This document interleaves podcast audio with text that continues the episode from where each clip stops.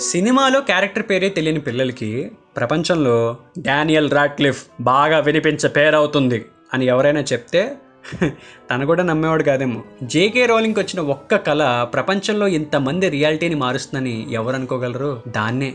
Power of imagination అంటారేమో. నమస్కారం నా పేరు అవినాష్ మీరు వింటోంది డాబా కథలు. అసలు ఇంగ్లీష్ సినిమాలంటే ఊరు చివర ఒక థియేటర్లో ఆడతాయి అవి కూడా చిన్నపిల్లలు చూడకూడదు అనుకున్న టైంలో ఈ సిరీస్ నాకు పరిచయం అయింది. అప్పటికి నేను థియేటర్లో చూసిన ఏకైక English cinema in Telugu spider man అలాంటిది మా పక్కింట్లో ఫ్రెండ్స్ ఇంగ్లీష్ సినిమాల మీద సినిమాలు తెగ చూస్తున్నారు. అందులోనూ హ్యారీ పోటర్ అనే పేరుతో ఏదైనా వస్తే మాత్రం అస్సలు వదలట్లేదు. ఇలా టీవీ ఆన్ చేస్తే పిల్లలు పెద్దలు చూడాల్సిన సినిమా అని యాడ్ చేసిన చిన్న పిల్లాడివి నీకెందుకురా అని తిట్టి మరీ ఆపేసేవాళ్ళు ఇంట్లో. యాడ్స్లో మాత్రం హ్యారీ పోటర్ ట్రైన్ జర్నీలు ఎగిరే చీపుకర్రలు అండ్ ఈను పిల్లలతో వాళ్ళు వేసే మంత్రాలు అది వేయగానే వచ్చే మంటలు మాయమైపోతున్న జనాలు ఇవన్నీ చూస్తుంటే ఏదో క్యూరియాసిటీ వచ్చేది కానీ దీన్ని ఎలా బ్రేక్ చేయాలి ఎలా చూడాలి అన్నదానికి ఆన్సర్ దొరికేది కాదు. అలాంటి టైంలో టీవీ టీవీలో అన్ని ఛానల్స్ తిప్పుతుంటే హెచ్బిఓ ఛానల్ మాత్రం ఒక దేవుడు పంపిన లెటర్లే దొరికింది. చిన్న వయసులో ఏది వద్దంటే అది చేయాలని అనిపిస్తుంది కదా?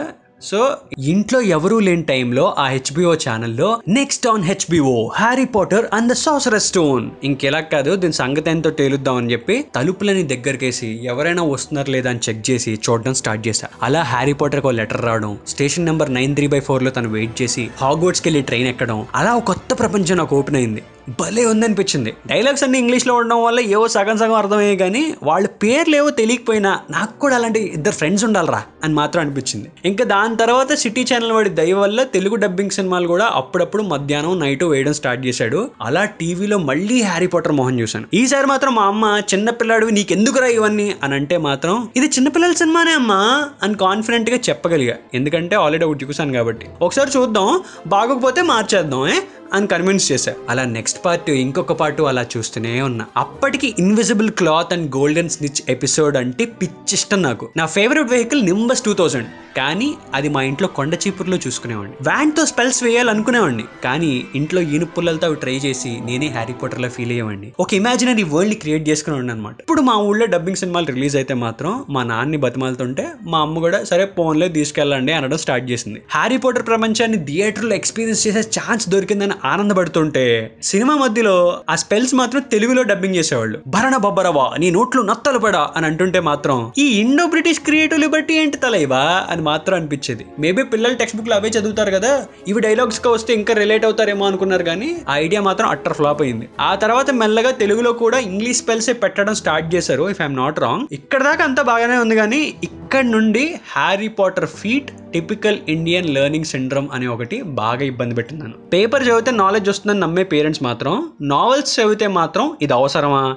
ఏ టెక్స్ట్ బుక్ చదువుకుంటే మార్కులు వస్తాయి కదా అని ఈజీగా అనేసేవాళ్ళు. కానీ వాళ్ళకేం తెలుసు? ఆ ఒక్క నావెల్ చదవడానికి మన ఫ్రెండ్ గాడిని రే రే నీకు లేస్ కొనిస్తారా? ఒక్క టూ డేస్ ఇచ్చారా? చదివిచ్చేస్తారా? అని బేరం కుదుర్చుకోవాల్సి వస్తుందని అసలు ఆ నావెల్ చదవడం కరెక్టో కాదో అని కన్ఫ్యూజన్లో ఉన్న నాకు ఆ టైంలో స్టాఫ్ రూమ్లో మా మేడం క్లాస్ వర్క్స్ అన్ని కరెక్ట్ చేశారు వెళ్ళి తీసుకురా అని చెప్పేసి అంటే మా ఇంగ్లీష్ సార్ ప్లేస్లో హ్యారీ పాటర్ నావెల్ చూసి మ్యాడ్ అయిపోయా. సో నాకు వెంటనే ఒక ఐడియా వచ్చింది. ఈసారి కనుక మా అమ్మ అడిగితే మాత్రం మా ఇంగ్లీష్ సారే చదవమన్నారమ్మా? అని చెప్పొచ్చు అనుకున్నా. కానీ ఎవడైతే నావల్ ఇచ్చే ఫ్రెండ్ ఉన్నాడో వాడు ట్రాన్స్ఫర్ వెళ్ళిపోయాడు. Oh, ఇంకా నా దరిద్రం అప్పటికి మామూలుగా తనలేదు అనుకున్నా. అలా న్యూస్లో హ్యారీ పాటర్ బుక్ రిలీజ్ అవుతోందని ప్రపంచంలో ఫ్యాన్స్ అంతా క్యూ కడుతున్నారని చూసినప్పుడు ఎక్సైట్మెంట్ వచ్చేది కానీ మీరంటే ఉన్నోళ్ళు బ్రో బుక్స్ కొనుక్కొని చదువుతారు అనిపించేది. ఇన్ ఎడిషన్ టు దట్ ఐమాక్స్లో హైదరాబాద్లో పెట్టిన కొత్తల్లో హ్యారీ పాటర్ అంటే గాబ్లెట్ ఆఫ్ ఫైర్ ఐమాక్స్లో స్క్రీన్ చేస్తున్నారని హిందూ పేపర్లో చూసి తెలుసుకున్నా. అది చూసిన వెంటనే నవ్వు వచ్చింది అట్ ద సేమ్ టైం ఏడుపు కూడా వచ్చింది. ఎందుకంటే ఊళ్ళో ఇంగ్లీష్ సినిమాలు చూడడానికే వంద క్వశ్చన్లు అడుగుతారు. ఇంకా హైదరాబాద్లో ఐమాక్స్లో సినిమా చూడడం అంటే అయ్యే పని కాదులే అని పిచ్చ లైట్ తీసుకున్నా. అలా థియేటర్లో ఏదో విధంగా సినిమా ఎంజాయ్ చేస్తున్నా కానీ నాలో ఉన్న ఫ్యాన్కి మాత్రం అది సరిపోట్లా. దీని గురించి ఎక్కువ తెలుసుకోవాలి అని మాత్రం అనిపించింది. అలాంటి టైంలోనే నేచర్ ఒక కాన్స్పిరసీ చేసింది. నేను ఇంటర్లోకి ఎంటర్ అవ్వగానే ఒక భయంకరమైన బుక్ వామ్ ఫ్రెండ్ ఒకటి తగిలాడు. ఇంకా స్టడీ ఇయర్లో కంఫర్టబుల్ ప్లేస్లోకి వెళ్ళిపోవడం అక్కడ వాడు బుక్ కింద నావల్ పెట్టి సబ్జెక్ట్ చదివినట్టు చదువుతుంటే మేము కూడా మా బుక్స్లో చూస్తూ అది వినడం ఏదో తెలియని సాటిస్ఫాక్షన్ వచ్చేది.